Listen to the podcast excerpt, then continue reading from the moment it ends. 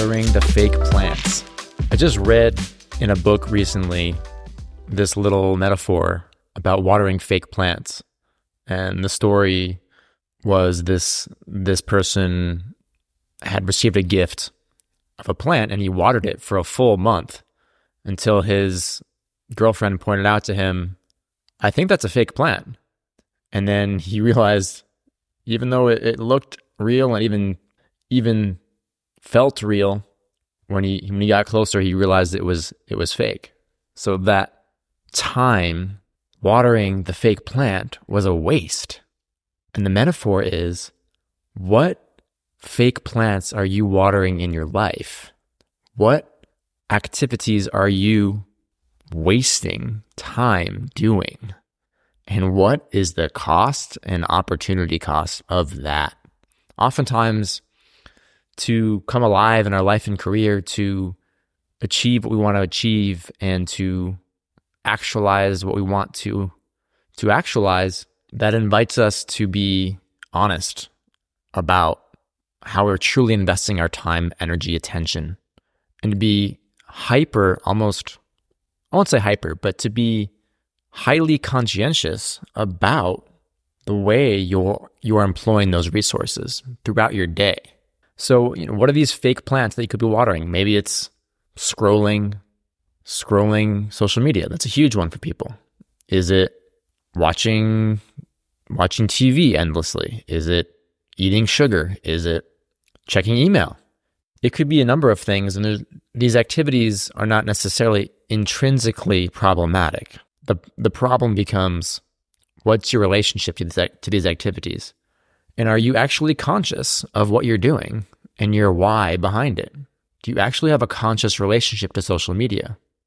Do you have a conscious relationship to podcast consumption? How much are you listening to podcasts as a way to feel excited about new information, but then you don't go and apply that information? Are you stuck in shiny object syndrome, right? Are you conscious about the types of people you're spending time with? Are you conscious about the videos you're watching on YouTube? What's the algorithm feeding you? Why are you watching those videos? What's the value? What's the purpose? And it's not to say that you never have downtime or you never have a sense of ease in your life, or that any of these things are moralistically a problem. It's not about moralistic judgment. It's just about costs and benefit and cause and effect. Everything's just cause and effect in life. Once you realize that, it becomes a game, right? What do you want to do? What are the consequences of your actions? And are you conscious of what you're doing? When you choose to, the first thing you do in the morning is check your phone and check your text messages. The thing is, there's no problem with that objectively. It's just a choice. Maybe there's a lot of value in that. Maybe you check in with friends and family and you create relationships through that. Or maybe you're just like kind of nonchalantly, non-purposefully doing that. And then it kind of scatters your brain, right? And then you kind of like, then you go check this and that and check this and that. And it creates this thing where you're spending 15 minutes in your phone first thing in the morning. What could you have done instead? Maybe you could have meditated and started writing. Maybe you could have meditated and started a project. Maybe you could have pitched a company. Maybe you could have researched a new company. Maybe you could have looked up new people on LinkedIn that you want to reach out to and study what their interests are so you could craft a personalized email to them. Maybe you could create a list of 10 ideas for what companies you want to pitch, 10 ideas of what businesses you want to start. Maybe you could take a walk. Maybe you could do a lot of things. The question is not that any of these activities that I'm listing are better or worse necessarily. The question is, are you wasting time? And only you can know that. Are you watering a fake plant? Is there actually not any value in doing the thing? Or very, very little value compared to what you could be doing? So we as humans, we get sucked into the short term, right?